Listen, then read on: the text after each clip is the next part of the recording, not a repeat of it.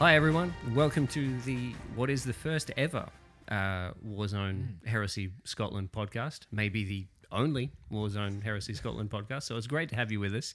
Um, we have decided to do this just as kind of a retrospective for our recent uh, Horus Heresy event. Um, it's part two of the Gatekeeper sequence and I can't remember what it was actually what it was actually called. I know the planet is in my head. Safehold. It's called the Harrowing of Safehold. The harrowing of Safehold. you've forgotten Of course, that. I'm so sorry. my name's Struan. Uh, as you'll probably be able to tell from my accent, I am not natively Scottish. Um, I am another Australian taking over another Horus Heresy podcast on behalf of my homeland. Um, Real Foucault's boomerang shit coming back. Cool. Um, so my name's Struan. Uh, we've got five of us here from a team of six. Uh, we're just going to introduce ourselves quick, and um, we'll crack on from there. So let's go clockwise from my left. Hello, I'm Graham. Uh, I am one of the mission design kind of team, so to speak, behind Safehold. Uh, I currently run Dark Angels, my main army at the minute, and I also have Alpha Legion, Thousand Sons, and various other mad projects, for want of a better term, in progress. And I also have a lot of the scenery for the group as well, in my many cupboards. Uh, I'm Nick, uh, also rules design. Uh, fewer armies, just Emperor's Children and Thousand Sons, um, but quite a lot of them. Uh, less scenery, but still some. Uh, fewer cupboards. I'm unclear on the sort of delta between my cupboard count and Graham's, but uh, the main thing that my cupboard's filled with are just sort of models. We've not really been doing much of the train stuff like you guys, and currently I'm working on Night Lords and Imperial Fists, and I'm called Chris. Uh, I'm Alex. Um, I didn't know everyone had um, titles, so I, at the moment I'm currently untitled because I'm new. Um, I am Emperor's Children player. Um, got some black shields that I used in version one, which haven't got rules yet, so we'll have to wait and see. Um, and I have no cupboards full of scenery. So how sad. I know, right? Um, and back to me. My name's Struan. I have collected variously over the years, um, but my my main thrust at the moment is my Iron Hands. I've got about five thousand points of Ultramarines as well, but they're currently sitting in the garage. Um, It's the best place for them. it's, yeah, let's let's be honest. Um, and looking to crack on into 2023 with a Blood Angels uh, Recon Company air cavalry list, which I've been working towards for so long now. That's that's So what very that's what everybody who takes a lot of Nemesis Bolters says. Yeah. oh, I always had that in mind. yes, but I have the receipts. yeah, yeah. I literally have the receipts because I've bought all of the crap um, from. Uh, like I don't have cupboards. I have a garage. What is Full. a garage if not a bigger cupboard? That's true. Exactly. That's true. It's just with a, I have a cupboard with a roller door. Um, so yeah, we're we're kind of doing this podcast just as a as a means of helping out people at, at least initially who. Sorry, oh, Nick. oh, just. I was just going to say that our missing member is is Tom. yes, um, Tom. here in spirit, Beloved Tom. but not in mic. Yeah, no, Tom. Tom is one of our one of our founding members, I believe. Technically, we're all we're all equal. This is an egalitarian approach to Right. heresy podcasting. that's fair. Uh, I did come in later, and then Alex is also. come you're in charge. I'm just the Coup. guy who owns the yeah, recording. coup stuff. d'etat. yeah. Um, so check out Tom on Instagram. He's uh, phalanx underscore painting. I don't. Is it phalanx? Is it phalanx? I don't actually know how that word is pronounced, but I'm Australian and my grasp of the English language is somewhat rudimentary. I'm, I'm going to confidently allegedly. say phalanx. Phalanx. Yeah. Phalanx. Phalanx painting. Phalanx underscore painting. Um, Tom Tom's work is is magic. He's so good with a brush. Um, so check him out. Give him a follow if you haven't already. Um, but as I was as I was saying before, Nick very helpfully interrupted with the thing that I'd suggested that we do, and then completely forgot. Um, we are kind of just trying to structure this podcast in such a way as to um, help people who want to put on Horus heresy events or 30k events themselves, um, because we've we've done a couple now, and they've been relatively successful, fairly well received. The feedback's been pretty good, um, and so we just want to give some pointers, some of our experiences about um, how to structure narrative, how to structure missions, player engagement, that kind of thing, and some of our kind of the things that we feel make our events maybe not necessarily unique, but just give a bit more. Uh, what's the word I'm looking for? I, I think that- Pizzazz. Oh, it's a fantastic word. Yeah, that was word. not the word I was going to say, which is why your word was better. I, I think the, the thing is that when we started the sort of Warzone Heresy kind of moniker of the group, I think one of the things that Graham and I were quite keen to do, try to put on campaign and gaming days and events, the sorts of things we'd like to go to that at that stage, and I'm still not convinced we're kind of fully there, don't really seem to be a major feature of the Scottish Heresy scene. There's lots of good events, but really sort of narrative heavy ones written from the ground up, mission designs, sort of custom Yeah. character development, bringing in other elements of other gaming systems, more role playing elements. Um, so I think that's kind of where we that was our starting point. So I think you're Yeah. probably right. I think we are maybe unique in our little space in Scotland, but couldn't, couldn't speak wider than that. Yeah, and I think so. You just reminded me of a. I, th- I think it's a it's a, a quote, not necessarily a quote because I'm not going to try and quote it, but it's an, an idea from George Lucas is that he made he wanted to make movies that he wanted to go and see. I think Spielberg was kind of the same. Yeah, someone and saying. from that we've ended up with Star Wars. We've ended up with Indiana Jones. You know these. Not necessarily the, the more recent additions to those series, but kind of the initially at least were universally beloved. Um, And so I think that's that's a that's a good angle to to kind of try and certainly Yeah. aspirational, yeah is which that is the whole point. we're trying to put on events that we ourselves would would enjoy and would think are great. And so from that perspective, um, just going into a bit of a bit of a look back to the harrowing of Safehold event, uh, which was early October, Yeah. so about a little over a month yeah. ago. Yeah, just over a month ago, I think. Next week's the four week. That's right. Seems like a lot longer ago. It does. Well, I think because they're so long in the making. Well, I mean, to Yeah. be fair, in, in, in that time frame, we have had what three different governments and two different monarchs. So when you, yeah, when you, when you sort of when you say it like that, it does sound like quite a lot's happened in the intervening in a few weeks. In it, yeah.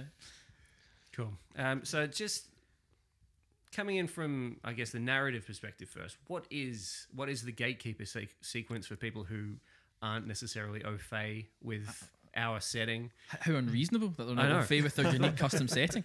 Uh, so I, I think probably probably to answer that question. I think the first straightforward answer it's our little part of the heresy. So um, sort of setting our campaigns and our narrative events in a sort of immediately post Isstvan timeline, and that kind of little corner of space of was like Segmentum Obscurus? I'm looking at. Yes, it is. Oh, thanks. I'm Yeah. looking at our map Northwest. master. yeah, uh, Alex. that can be my um, title. Excellent. Cartographer. yeah, Yeah, car- yeah, that's- stellar that cartographer. That's right. Yeah, Lord of Stellar Cartography. That was your title. that's I'll like the take it, best yeah, title. that's good. Um, so that little kind of corner of space, which I think sort of in the official canon is a little bit sketched out, but immediately post Isstvan is a bit of a black hole, really in the story. So it's trying to bring some of the unspoken history of that immediate post Isstvan battle, and then stitching into the wider sort of tapestry of the heresy. So that was kind of that's the long answer.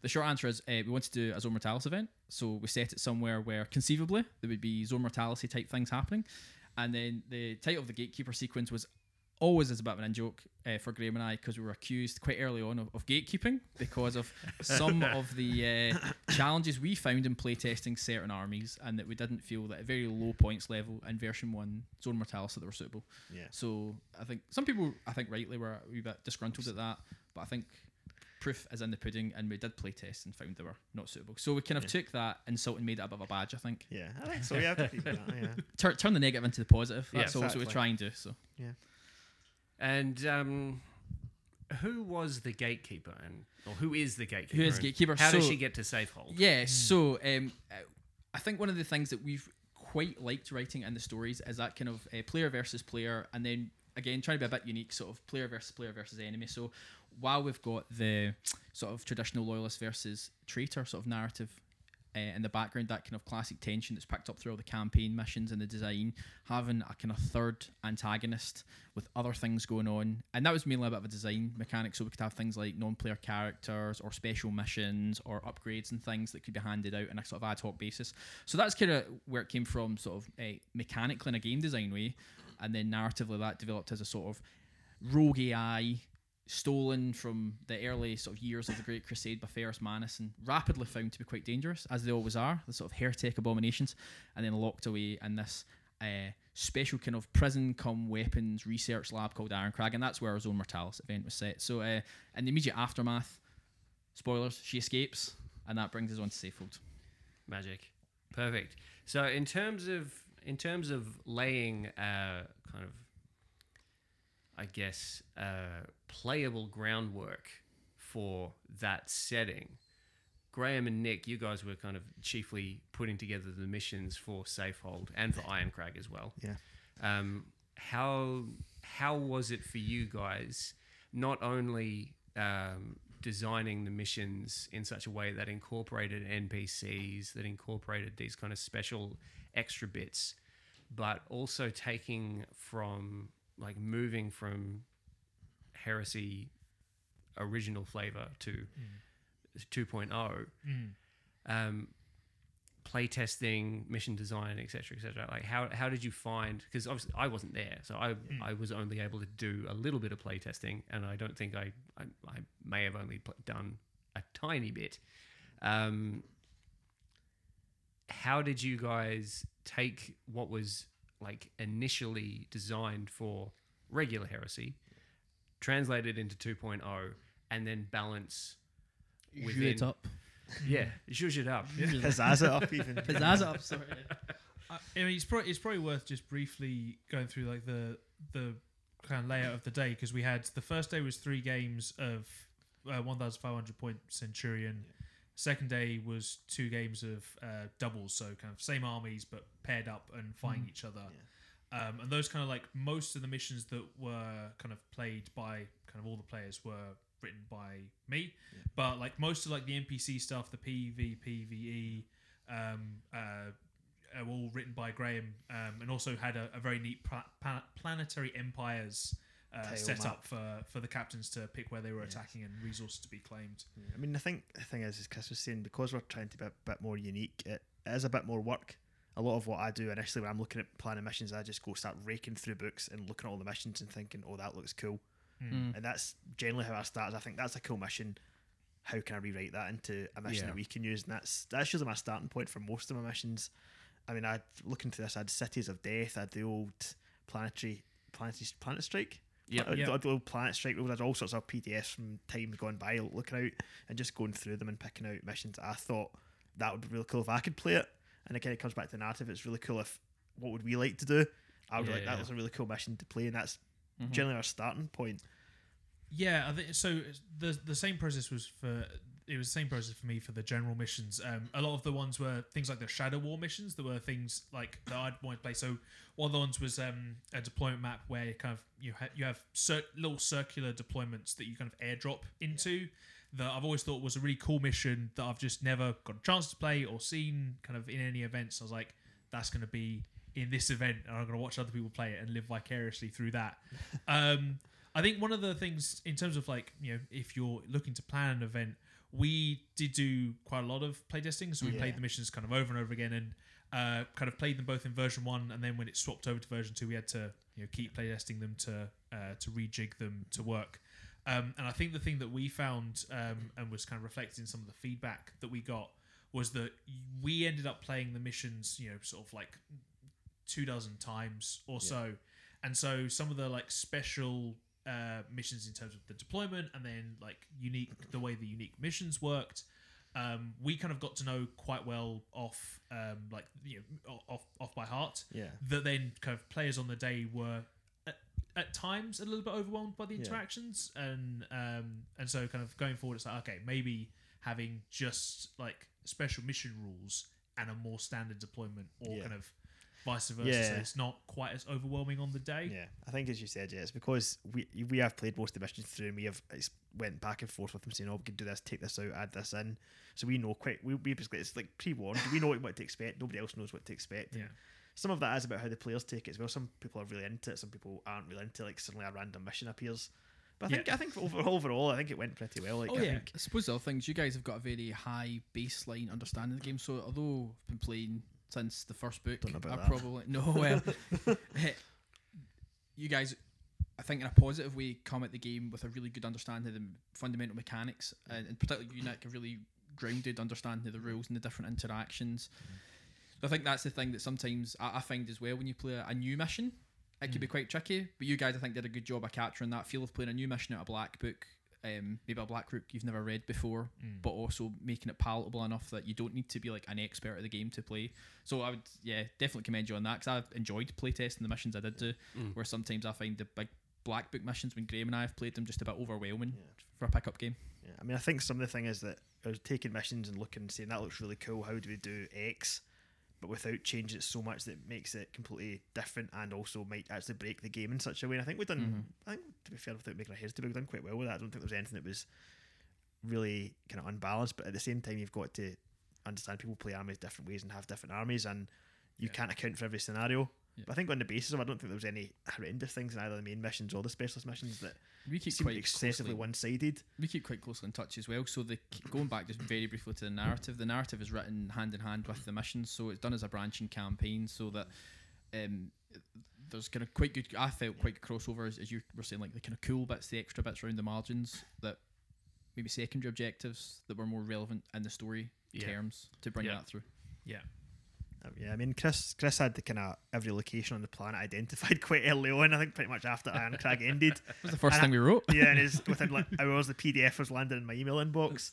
But from that, I've went out and got planetary empires tiles, and then I've made each location kind of unique-ish on the map, and then wrote a mission for each of the kind of locations. So I think that's that kind of worked out quite well. I think, and You it guys ties it all together really well.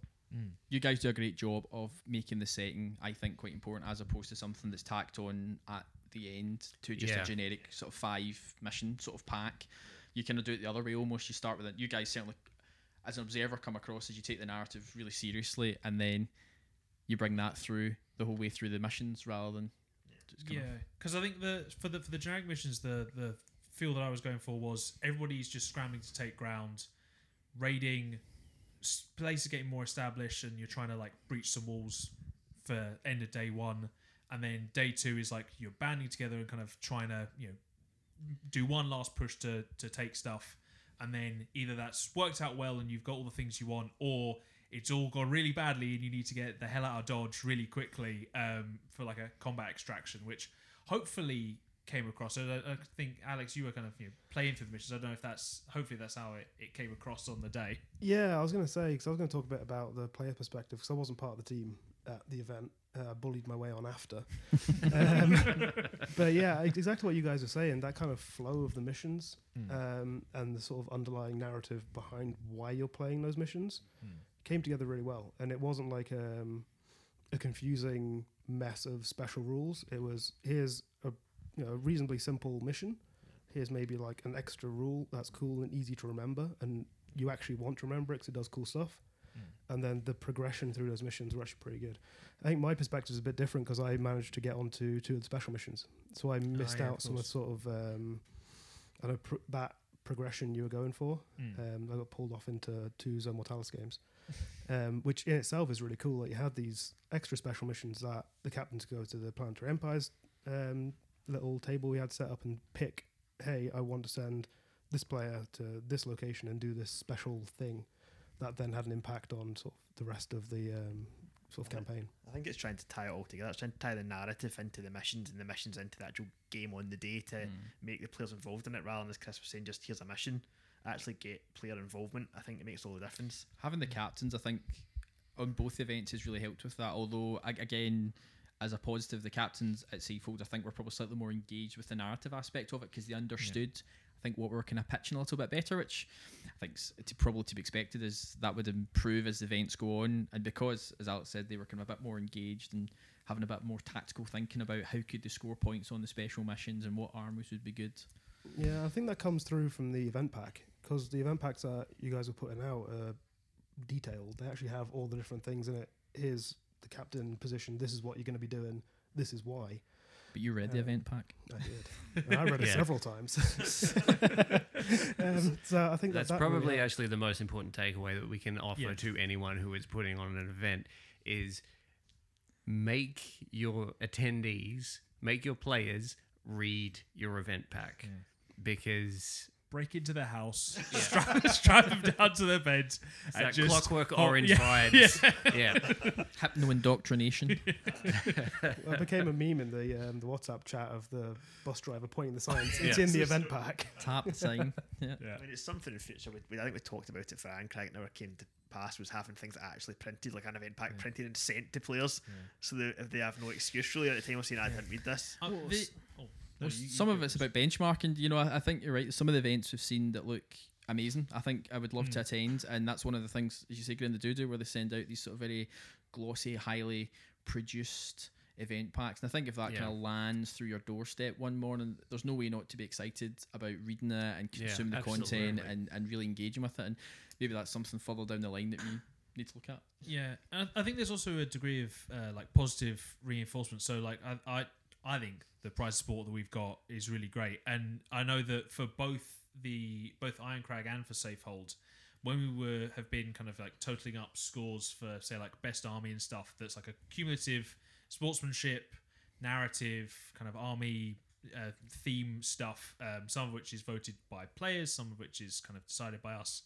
Um, things like the narrative score that are you know it's it's in it's very heavily emphasized in the event pack. This is important. Kind of submitting that a number of times. Like we really like this army. It's well painted, but somebody's you know maybe not submitted any narrative. It's like if you'd have submitted even like a cou- you know a couple of paragraphs here just to give us a rough sense, then you'd be in the running for some of these really great prizes. That uh, yeah. I was going to say, there's a couple paragraphs all you need. Like uh, there's, there's, yeah, there's, there's, there's like there's a, there's a minimum threshold that like obviously you know when, when you then when you then submit like a 27 page PDF or whatever it was. Professionally produced Yeah. Yeah. Forge World Black Book that Graham, um, Alex normally sends to Graham. Yeah. Heresy thesis. Yeah, I do go a little bit overboard. Uh, my laptop charger died the other day, so I was going to be working on it this week. But But I think again, Alas. part of it speaks to the attendee group, isn't it? So I think again, trying to turn negatives into positives. One of the things that we've been waiting against the narrative is born out of a little bit of frustration because we were all big heresy sort of lore geeks, gatekeepers, whatever you want to call us. So we love the stories, love the books, love all the associated media you can consume with it. So it does feel a little bit frustration when you put in a lot of like looking at Alex, Alex has got probably the best produced army background I've seen at any event, any stage ever. It's this comprehensive, detailed document, loads of great little stories in Almost it. to the day. It's brilliant. It's really, really well done. And even if it wasn't well done, the content would still be brilliant and still be really enthralling and interesting to read. oh, thank you very much. Uh, you're welcome. But the I think there's events you've I'm sure been to where you kind of send that in and it's just radio sounds back. So I think one of the things that when we started it for the first event, we were really, really keen that that really valuable part of the hobby people put a lot of time into is rewarded appropriately. Mm. Yeah, I think that's really valuable actually to have because different aspects of the hobby will appeal differently to different people. Absolutely. Yeah. And so I think it's really valuable to have things that people can engage with on the level that they enjoy. Mm-hmm. So for some people that's going to be just the gaming and they will turn up, they'll hand in a paragraph of army background to say this is these are my thousand sons, whatever company, under whatever commander, blah blah blah blah blah. And that's essentially what they, they hand in Yeah. um, but they're into the games and they will they will tear apart the missions and they will love them. But for someone who is like more on the narrative end of the spectrum, that gives you the opportunity to go nuts.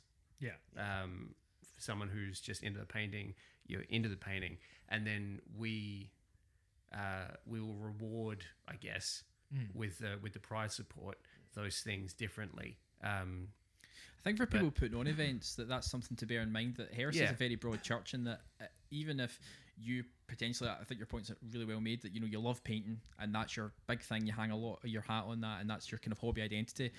For some people, they might not be a great painter, but they might be a brilliant creative writer, or they Yeah. might be an amazing player. They might know the rules side upside down, left to right, back to front, and are really drive a great deal of enjoyment from winning their matches. So I think one of the things to take away if you're writing events to try and cater for as many people as possible, being Yeah. very narrow, narrow and saying, well, it's only really kind of painters we want, it's only really gamers we want. I think probably limits your pool of people that will come. Yeah, hundred percent. And I mean, don't forget as well, the, the setting was there before the game was. Yeah. So for like for me, definitely, I got pulled in through the books. Yeah, I think a lot of people are. You're right. I think I think for a lot of us, uh, not necessarily older, but who have been around in the hobby a bit longer, You're right. Experience. Quite a lot of green, in my beard. wise. um, for, for us wiser hobbyists um, who have been around for like Horus Rising came out in 2005, 2006. Oh, that was Yeah. a great day when that came out. um, and who got sucked into the setting through the books, we've kind of got more of that narrative perspective potentially anyway. So I think, and for for a setting that exists within like seven years from Mhm. Isstvan three to the end of the siege, you've got a whole big scope of space to play in. It's a massive, massive sandpit that you can take over a corner of and and throw some narrative together. Um, so I guess for again for anyone who's who's um, looking to put on an event, don't feel tied to the big events of the heresy. Um, a lot of the a lot of the moments in the books aren't necessarily the big battles, but they're like scraps of, um, well, for me at least, a lot of the best moments in the books are the interactions between squads in the bigger picture. So to, to take that to a kind of macro level, a lot of the more engaging moments in heresy narrative, if you're putting on an event, can seem like o- okay, let's zoom in on this little system and see what's happening here. Yeah. Yeah, I mean, for every kind of Beta Garmon you had, there was probably thousands upon thousands of individual battles. Exactly. That's right. You It's the know, scale of it, isn't it? You know, ship, mm-hmm. ship v ship things screaming into the void where there's just two ships Yeah, yeah, yeah. and fight each other to death and never recorded because there was no survivors. There'll be thousands of that, so it's about using your imagination really and just running riot with it to an extent. I think mm. it's one of the things we do do is we kind of we're starting to plan our next event. We're just sitting down, we just all throw ideas at a board and see what sticks. And I think out of that usually comes a good event. so Yeah. Mhm. it's a good approach. Cool. I think. I think that, that last point about working collaboratively, I think, in the narrative for people putting on events, I think it's good to have a crew of people thinking about it. And then for me, it definitely takes a lot of the burden off if there's lots of people, not just to keep you right, and but the thing Yeah. you've just never thought about, and you bounce an idea off, and someone bounces something back. I say, "Oh, that's that's a brilliant idea. I would never have thought about that." Or some like you're saying, just like a scrap of lore that's in a book, one line or a couple of paragraphs, and you'd be able to weave that in, and it gives that bit of continuity to your narrative. Yeah. But without kind of very aggressively, as you say, shoehorning like the big moments in, saying how everything's around a big battle like Beta Garmon or Yeah.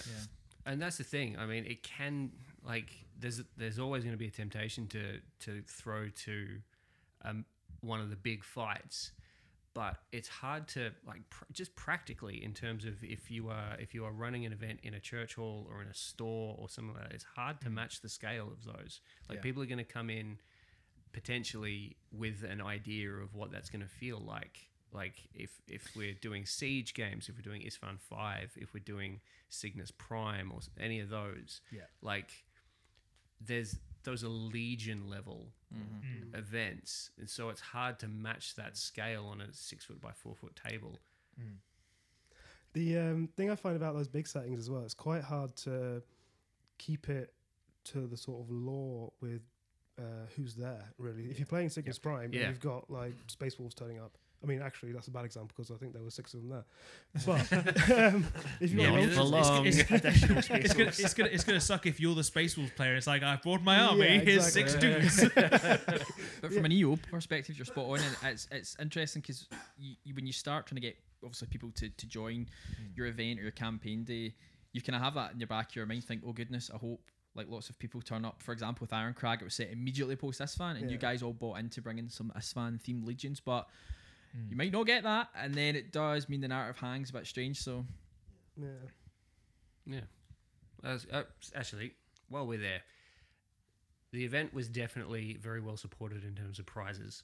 And I feel like we should probably take a moment to give a shout out to our sponsors Yep. definitely, because uh, we, Graham Graham just went gung ho. Yeah, it got pretty yeah. much. it, was a, it was a bold strategy. I just sent out pleading emails and hope for the best. I think Um, you did a fair bit more than that, Graham. Though you did a fantastic job in securing Uh, it's official prize probably I can't say on air what, what happened behind the scenes to secure such good This is a family podcast. this podcast. is a family podcast. Ignore all the redacted. Um, so yeah, we had kind of five main sponsors. I did send out a bunch of emails to folk. Um, really, the biggest shout probably out to Anvil Industry, who's Dan at Anvil Industry has been fantastically supportive, really keen, really keen actually to come to an event potentially at some point in the future, Mm. which is, is good to see from someone as well. Um, he provided bits for the giveaways, the kind of giveaway Goodie bags, bags. get goodie Yeah, bags, that's the goodie word, bags. goodie bags, and also gave us a voucher which I didn't ask for Yeah. which was quite a nice little bonus, which we gave away in, pri- in the actual kind of main prizes. Uh, we had Alex at Conversion World uh, from Germany, who's again fantastically supportive, gave us all some really cool weapons, and also gave me some own sneaky uh, Dark Angels preview bits, which I'm not going to re- reveal to anyone.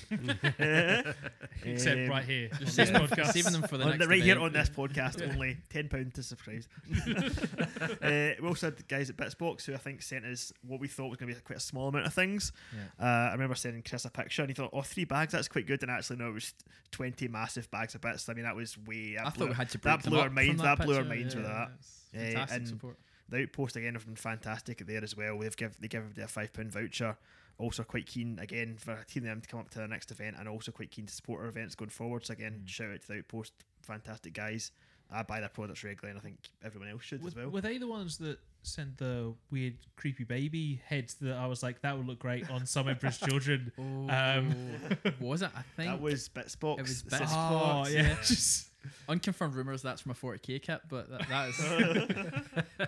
I, I think the th- thing that jumped out as well is we were very maybe surprised is the wrong word because Graham, as I say, did a great mm. job reaching out to people in the industry and really capturing their attention of what we're trying to do, which you should obviously be commended for. But I think we even we were surprised that all those leads came to fruition, and some Yeah. of them are really big names in the industry. And we, well, I certainly do use all those vendors from own conversions, mm. purchase purchasing mm. stuff. Yeah. So I think it's quite good that it let us support the people that are supporting us as well in that kind of positive feedback way. Yeah, I mean the last one as well is obviously Puppets War. I think Struan actually said. I think you said Puppets War to I me. think I- was it- I might have done, yeah. Kind of dropped the name, but I thought, what chance an email to the guy and the guy's giving us vouchers for his stone. It's stuff's pretty cool, kind of unique It's models. great, yeah. either Yeah. 3D printed or he'll print them for you and send them to you. So I mean, again, I've not looked at his stuff, but I've now get some stuff on order from him. So yeah, all, all people are quite keen to support Heresy. And I think that's quite good because Heresy is indeed quite a small niche part of gaming as wide a wider Yep. group, and it's good Mm. people want to support it, and it's good for us. It's good for the community. So Definitely, definitely. Alex, what do you think about you? Had, you you're a recipient of prizes, so oh yeah, I mean the events you guys put on, they're just mind blowing in the level of support you get and what you guys put in yourselves for the, the prizes. Um, and going back to what we were saying earlier, like the the um, actual prizes for each thing, so with the painted and the Yeah. narrative, and then the best army combining everything. The different sort of breadth of those things lets everyone sort of have a chance to Yes. get some Yeah. prizes, and the amount and quality of the prizes coming out are amazing. Like limited edition books, I mean, that you just literally can't buy anymore. So that, that kind of thing is, is amazing, and the goodie bags as well. Um, if you pay your entry price and you get a bag full of stuff, which is basically the same kind of value for hobby, it's Mm. it's amazing. Yeah. It was part of the thing that again when Graham and I were standing at Common Ground Games a couple of years ago, rolling dice and talking about trying to form a gaming group and run some events. It was one of the things that I think we thought would be quite cool. You know, what would be your what I keep calling somewhat um I don't, I don't know a non-swear word for this sort of boutique event. You know, Wa- wanky was the word I was going to use. I'll be, I'll be redacting them, Shiverstone. But you know, sort of where maybe you've got a smaller total number of attendees Yeah. who pay maybe slightly more than a sort of standard ticket. But as you're saying, Alex, actually what you take out the event is probably comparable to your ticket price, but with lots of things around different industry, you know, vendors like Graham's saying, different price support. And I'll be honest, I really enjoy sourcing the prizes because the events take so long to plan. It's quite good fun. You can keep your eyes on eBay or on the trading sites and pick up these little goodies. So that was that was one of the things I was gonna say on terms of like practical advice is that I think having having a good amount of lead time is really important for sourcing you know prizes like uh, you know as a group for getting kind of industry backing having the time to do the play testing um, like that's all that stuff's really important and you can uh, and you can only really do that if you've got that that amount of time leading up to it Yeah, I think the prizes are they, they I think probably around about six, seven months out I start kind of looking with my eyes Mm. more seriously and then in the last couple of months you start to kind of start putting the money down to, to, to get them in in a good lead time and I think if you're getting custom stuff done Yeah. Sorry. time. No, no, no, no. Uh, we're just going to pause for a second uh, because my dog is banging on the door, and uh, it seems like a good time to break. So we're going to take a quick break. Maybe if I if I can find some, I'll edit in some little elevator music here for a few seconds. Can sing. That's uh, Girl from Ipanema, you've got to do what? That's, uh, the same song if we do it. really helpful, guys. Well done.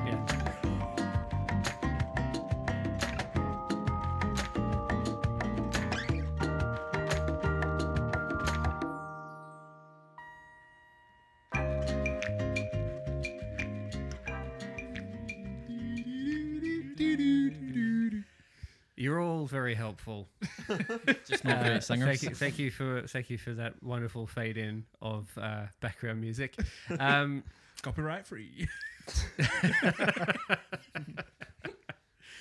um, so I guess just to just to I guess close that off, and I appreciate that I, I didn't mention this in the few minutes that we just spent chatting about what we're going to talk to. But if I guess if we had one tip or like top tips for people going forward in terms of like can be narrative, mission design, player engagement, whatever pl- prize support, whatever it is. Um, what do you reckon? Should we do one each? Yeah, Yeah, let's I, mean, just I, do th- one each. I think it's you have to be constantly on, on it. I think to an extent, all of us, I will admit that we kind of laid off for a good while, a good couple of months where we didn't really do very much for it, and then all of a sudden with a new edition, and then we had to scramble t- a bit to catch up. I think not horrendously so because the narrative was kind of done before that, but more from a message like the missions. We left that later, and I would have liked to do. I think we all had lost a bit of interest in it to an extent. So you- I think, which is easy the done, downtime. you know, when you haven't done it. So Got to have the downtime as yeah. well. Because I think have your if it's- downtime, keep yourself, take your time away from it if you need to, but also keep yourself invested in it so you're ready to go when you need to. Would be my kind of wisdom. Yeah, I think mine would be that uh, like have a clear vision of what you want your event to be in your head, and and to more or less stick to that. Obviously, take constructive advice on board. But if you're like, I want to run a narrative thing, then kind of don't be afraid to have that be the thing that you're doing. If you're like, I want to run a super competitive thing, then feel free to do that. But just make it make it clear from the outset so that people who want that will be invested in your event, and then also you know you have a clear vision in your head of what you're building.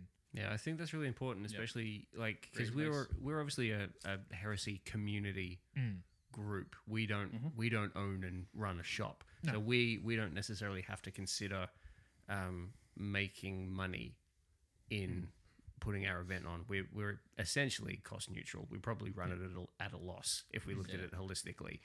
But for someone who's running a shop, who it is, it is their livelihood, you're not going to be able to have that flexibility. Yeah. Mhm. Um, so uh, bear that in mind, I guess, as well. Like, have a picture. Yeah. Like, if if if you want to do it to get people in the door Mhm. and to maybe pick up a heresy box set or whatever it is, then have that as your have that as your impetus. Don't don't run yourself into the ground trying to do something cool and lose your shop because friendly local game shops are really important to Yeah. To community. the yeah. ongoing community. So maybe pair with uh, a group of gamers who are keen to put something on. yeah. Um, don't try and do it all yourself because, as Chris was saying before, I think it, it takes it takes a village to raise an event. yeah, I mean, it's, an, it's an investment, isn't it? It's, you get in what you, you know, you get out what you put in. Yeah, You yeah, know. yeah. Yeah, I mean, I think mine would probably just be picking up on Nick and Struan's team. I think if I'm allowed two points, one would definitely be to collaborate because I think mm. that's something that is poorly done Yeah. at times in the community where a lot of drive to be very insular and kind of have things that are just my little part and this is the thing I do. And actually, I think you, you really limit yourself because there's so much I think we've learned and developed over the last mm. two and a bit years now working together. And then just practical advice is leave yourself plenty of time to order things. Custom stuff, although it's really cool, uh, it's a bit stressful if you leave it too late. Did that with the first event, and then the second time round, left myself probably plus 100% lead in time for the dice and the markers and things to get made. So it was a, Yeah. a lot more relaxing to see that trip through. And then Graham got COVID. Uh, oh yeah, I suppose Graham did get COVID and totally stressed me out the first time, but that was not his fault. In fairness, I think sort of from a player's perspective as well, um, an, an important thing, well, a, a good thing um, that I like to see as a chat group where Mm. people can Oh, kind yeah, of yeah. post up what they're doing, sort of what stage they're at, Mm-hmm. and um, for me especially, painting at 4 a.m. in the Travelodge the day before, Yeah. maybe sort of keep an eye on where your players are, so you can say like, oh hey, you've got a week left, maybe. It's good for generating a little bit of hype as well. And I guess with the EO hat on, there's there's little announcements that it's quite easy to do if you've got a chat group or you're utilizing the Facebook page really effectively. You've got good membership to that. That might be a bit more difficult if you don't really have that sort of Yeah. communications Mhm. link. Uh, you're having to speak to maybe 20 people individually, which doesn't sound really that fun because even just trying to wrangle you all on the one WhatsApp stressful enough at times. I suppose that that can be that can be a role for the captains as well. Like Yeah, it's, it's a good way to kind of delegate some of that responsibility. Is to say, okay, captains, it's part of your job to make sure that everyone's got at least three colors and based for their army on the day. So like get in the chat and hype that up. Mm. So that I mean that may come more naturally to some people than it does to others, but I think that's that's a good way of kind of not having you as the as the event organizer doing A bit of internal policing and kind of setting the tone early Yeah. for the players. That's yeah, a really good point. Yeah, yeah. the a good gatekeeping idea. being inside the house all along. The gatekeeper wasn't. There's a gatekeeper inside all of us, Nick. You just need to let let them come out. I think it was good having a sort of team representative because we had um, for the last one the sort of main event chat where everyone was in and a loyalist and a Yeah. traitor chat.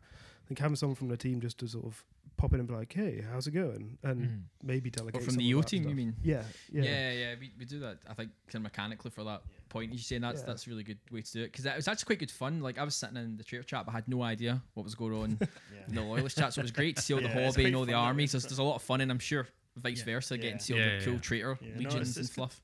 It takes a lot of engagement. I think you don't want to be hounding folk to say, right, get your army painted, but at the same time, you want to be kind of hounding them to get their army painted. Yeah, It's it's about doing doing it it in a way nicely. that's like, oh, how are you getting on? That's what I'm painting this week. What are you doing?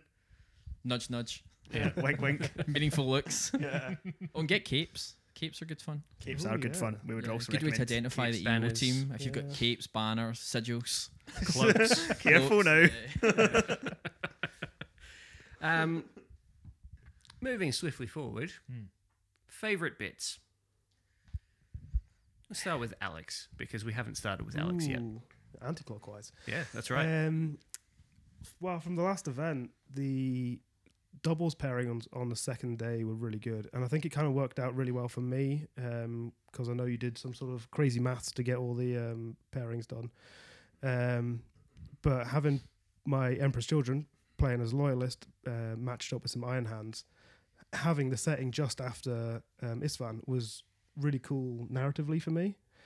Um, and we kind of even like us, the players at the table, had that conversation like, "Hey, this is really cool. This is like a really fluffy thing to happen." Um, so that was really cool. Um, the character advancements were awesome. Like my Phoenix Warden just becoming a um, a psyker halfway through has kind of completely screwed my um, army progression plans. So I was going to go down the Mariskara role, but I haven't got enough uh, HQ slots to fit a librarian in now. So I've completely scrapped Mariskara and I'm going down a weird psychic route with nullificators and all kinds of stuff now. This was your favourite bit. Well, yeah, it's great. um, yeah, and then the special missions were were great. Um, the last mission I played was in his own Mortalis with a, a little flitting wraith, and we didn't really. I think you're going to. Well, that, that was cool. lead on to But I'll that, let you yeah. talk about it. Oh well. Um, well, from a player's perspective, it was awesome because the two of us playing on the table sort of didn't really fight each other right till the end. It was this scary monster that appeared. They were like, "Oh, killed a scary monster," and you got VPs for killing it over and over and over again. Um, so that kind of kind of became the focus, and the game against the players kind of was happenstance as we ran into each other in the corridors, um, which was really cool. It was a really cool sort of way to introduce a new element without sort of taking away um, an aspect of the game. It's cool. Though part of that is tease some other things we'll probably do down the line, yeah. But it speaks back to the Mailer comments about doing the PV and PVE, and I think you're right. It, it's a tricky thing to pull off, but again, Graham, you kind of DM dungeon mastered that whole game as a sort of proof of concept for something else we're working on. So it was really it was great as an EO to see that you and your opponent Sam seemed to have a great time playing with it. So. Um, I think I, I can't believe you've not mentioned it. My favorite part is always the character advancements. I can't believe I drew a blank in that to start with. So, uh, what, uh, at the first event we kind of had a sort of fairly generic sort of D twenty roll, and then I kind of got into the weeds a little bit about trying to put the Emperor's Tarot on it, and then Struan came to my rescue and kind of took it away from me, and straight, I- it, you know, sedated me and put me in the corner, you know, and said, "Right, it's fine, I'll sort this out for you." And it, but on a serious note, I think it was similar because it kept true to the original mechanic, which is that kind of Dungeons and Dragons D20 randomization, progression, with a bit of support from the event organisers, but really aggressively tying into the sort of 40k and 30k canon and continuity. Yeah. And I, before the event, had written some story pieces on the website that kind of sort of reflected, you know, what a librarian or like a proto librarian might be doing to prognosticate and how they would use the tarot to try and sort of tie the two together. So it was good to see that on the day that people had good fun and they turned into demons and all sorts of weird Yeah. powers and things occurred. And you know, it was quite exciting. Yeah, I um. So as Chris has mentioned, I, I put together this character advancement chart. So essentially, what you what happens is after each mission, your warlord rolls on this table, and there's there's twenty options initially, um, like uh, twenty results, I should say initially. Uh, and depending on what you roll on the d20, you will get either. Uh, so, for example, um, you will get either your warlord gains preferred enemy loyalist or preferred enemy traitor, depending on which side you're on. You might get plus one to your strength characteristic, uh, plus one to your weapons and ballistic skill if engaged in single combat outside of a challenge. Da da da da da da da. This there's all these different kind of results.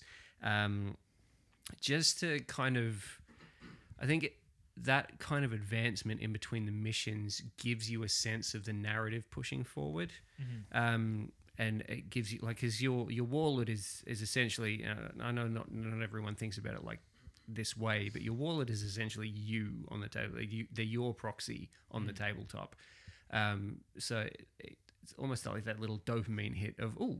I'm better than I was at the start of this campaign, um, but the idea the idea behind it was just to go a bit, a little bit weird. Um, So we had, um, uh, this this is not canon, but in my head, the way that these things uh, unpack is is essentially the gatekeeper, who is this AI who's escaped from um, imprisonment that she was in, uh, that Ferrus Manus chucked her in before the heresy started, but has now escaped, is trying to see um, how the the powers that be in the galaxy respond to different um, different stimuli, different impetus, different whatever it is. So she's essentially taking um, physical fabric of the universe, a little bit of the warp as well, and just kind of throwing it and seeing what sticks. So all of a sudden, this warlord who's kind of engaged in this safehold battle comes away from a battle uh, feeling slightly stronger. Oh, I don't know how that's happened, um, but it's it's essentially the gatekeeper going, hmm, what happens if I do this? If anyone's ever seen uh, the TV show Person of Interest, there's a there's like this rogue AI in the background that kind of tries to mess around with the way that the world works and like pushes boundaries and stuff like. And so that was part of the inspiration for for me putting or like refining, I guess, the original concept of the character advancement chart. Um, which was a was a really interesting spin to put on it because originally it was just very much learning from experience. So it kind of in a happy accent kind of ties in that the first event is kind of the characters learning from their own experiences, and then as you've divulged, the second event is a bit more the gatekeeper learning from these experiences. Yeah. And I th- I think although the more kind of spooky aspects of 30k are closer towards the siege, I think one of the things that's quite interesting is all the way through the story, there's these little nods and nudges Yeah. towards the occult aspects that Yeah. develop Samus into is the- here. Exactly, yeah, exactly. Which is one of the fa- my favorite bits from the stories. Right early on, there's that kind of Yeah. Lovecraftian feel about Yeah, yeah, otherworldly yeah, yeah. gods and monsters, and um, that that's something that's the bridge I think from 30k to 40k. So as the story develops and as the setting develops across that seven year cycle, it's quite good just to slide them a little bit in. I think there's lots of stuff in the um, the pack as well about some of the settings and some of the actual environment tiles that we wrote. Some of them are kind of more overtly sort of spooky and chaos infused than others. Yeah. Um, Yeah. to uh, my my favorite event. Um, well, my favorite moment of the event was um, just some, some really nice happenstance. Of, well, I say nice. The events I'm about to describe were not nice at all. Um, one of the one of the specialist missions uh, had uh, Gareth and his traitor Emperor's Children against um, it was Alex and his Wendigo uh, space wolves. Um, attacking a, a, a, convoy uh, that was making its way through a highway um, that could have many things in in the in the trucks um, that they were attacking, and Gareth managed to consistently roll that he always found humans to take back and render down into trucks. he, rolled about, he opened about six of these trucks, and every time just found like cowering hordes of people, and he was like, "Great, you're coming back with me." um, and I and I thought that was that was really funny. Uh, Yeah, no, I would agree with that. Was, that was a genuine good. happy accent. It wasn't written to No. play out that No, way. no, yeah. just- No, it wasn't. sometimes, sometimes the dice just really like to tell a good story. Yeah, that was And great. that story was humans being Human rendered down trafficking. drugs. general, general suffering and a horrible death. Yeah, Yeah, I, I heard that much. entire game happening from like across the room. So that was hilarious. There's a lot of laughter data, which is good to Yeah. see when Yeah. you're behind the Yeah, I desk. think, uh, people you having a good time. The first thing you do is want folk to enjoy themselves, really, isn't it? That's more important for us than anything else. Is are folk going to enjoy this? Yeah. Um, I mean, I think my favourite moment probably was again the kind of as Chris the PV PVE and beat me being the E part of it. At one Yeah. point, controlling giant wasps, which we had in a box. uh, and the second point is Alex was saying with the wraith, and some of the moments and that was quite funny. Just like things like uh, Sam, who had word bearers, had a demon. And he's like, no, my demon's better than yours, so I'm going to fight my, your demon with my demon. and that happened a few times. And then I think the other time was the Wraith, which was like a big demon wasp monster thing from some yeah, horror that just kept continuously spawning next to Alex's units. so we, the way we, the mechanic we had for it was it basically it just appeared in a random table quarter. And three times in a row, appeared right in the middle of Alex's tactical squads, and I think it ended up chasing them, one of them off the board at the end, which is quite good. So it, it, it let me interact a bit more uh, with the game, be a bit more involved, and I quite enjoyed that from from my point of view. Has been the E part of it, which is quite good. Yeah, yeah. I think so. I'm really looking forward to um, incorporating more of that in the future. I think um, Chris and I particularly are very, very into D and D. And want to see more D and the way the heresy works, and we're not shy about that. And I'm grateful for you guys who rein us in uh, when we need to be reined in, when we're going off a bit on a tangent. It's always a bit of a balance, but there's so much you can learn from other games, other game systems, different mechanics to bring through, and there's so much cross pollination. I think with people that play 40k or 30k with Yeah. other game systems, that a lot of it initially seems like, oh, that's just totally different. That's new. I've not seen that before, but actually, it's quite intuitive Yeah, when, yeah, when yeah. people are doing it in real time. Or that that's certainly been my experience. Sat at the desk, no one kind of looks blankly at you. When you proffer them the d20 and ask if they would like to make a roll, they'll go, oh, yes, definitely What 20. so, so we're doing something right. Cool. So, looking forward to 2023 and beyond, um, I know we've got some stuff in the pipeline. We're not we're not fully ready to divulge all of that, um, but we've definitely got a a pathway to our next event, which I think, and this this may well be helpful for. Um, other people running stuff, or especially guys guys running stores, um, if you if you aren't quite ready to put on uh, a full like two day, five times three thousand points games um, style event, then then this might be helpful for you guys. Um, but looking forwards, um, we are we're potentially hoping to have the third part of the gatekeeper sequence uh, kind of this time in 2023 so late 2023 q4 2023 for those who work in finance um, so we are essentially using looking to utilize our monthly or semi-monthly uh, hobby hangouts uh, to to ultimately kind of not play test but run some lead-in missions Yeah, Yeah. advance the story. We'll call Yeah. it that. we'll call it advancing the story. So, um, as I say, we have a we have a pathway. Do we want to talk about Oh, what, go how we're doing that? Yeah. So, so the, the, the, the idea is that um, kind of between now and the the next event, we will have kind of uh, every month uh, a mission that will play at the the hobby hangout, um, but also will be kind of you know up on on the internet and a kind of uh, uh, an internet spreadsheet that we'll keep of you know loyalists versus traitors, how the sides are doing, as uh, as the various sides kind of make their way from Safehold and retreat to to the, the staging ground of the next event. Um, and yeah, that's the that's the plan. Yeah. And one of the things that I think, again, really well supported by a couple of game stores have, have reached out unprompted and asked, you know, really like what you're doing. The events look great. Can you run something for us? But uh, it is Yeah. Struan was saying, going and straight in saying, "Have you got three thousand points? Do you want to play f- five games over two days?" Is quite a big buy, and I think not just for stores but for attendees. Mm-hmm. So often doing, I think. What I'm going to call again somewhat wankily pop-up events and say it's just a one dayer and it's maybe only two or three games, but trying to incorporate that into the wider setting. And Alex and I spoke about how we can do that with some of the map work and, and think about some of the background, so that even if Yeah. perhaps you can't come to our quarter four event, that's okay because you might have actually contributed to the event cycle anyway by playing a couple of Monday night games. You might have played a campaign day. You might have just played a pickup game with your friend and contributed to next sort of spreadsheet. Um, I think that again that was something pretty unique. Um, Yeah. certainly in, in our part of the world. I think so. We've we've got a little bit of, of an advantage in that we we have kind of direct contact with our player base via WhatsApp. And We've got a we've got a fairly large heresy Scotland group. Um, Yeah, I mean, it's on the, WhatsApp. it's the largest heresy group in Scotland that I'm aware of.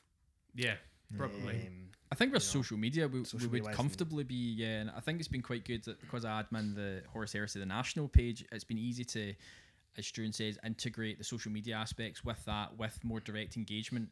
And we've been very lucky in that because we've had a lot of buy-in. Um, Yep.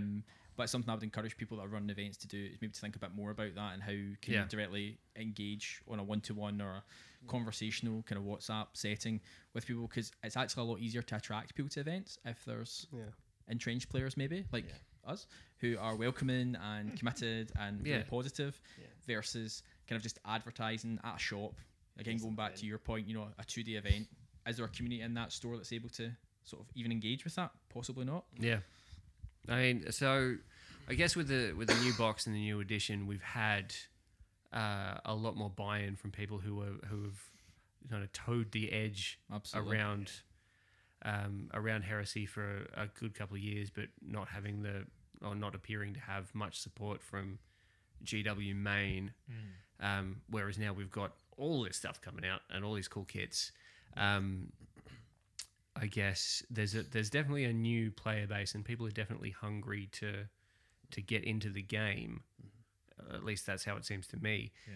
But I guess for for people who are wanting to to put on events, for people who are wanting to to kind of get that community buy-in, uh, it can be it can be hard to know where to start. And so that's that's kind of why we've sat down and, and had this chat and recorded this um, this podcast, which may well be the first of more.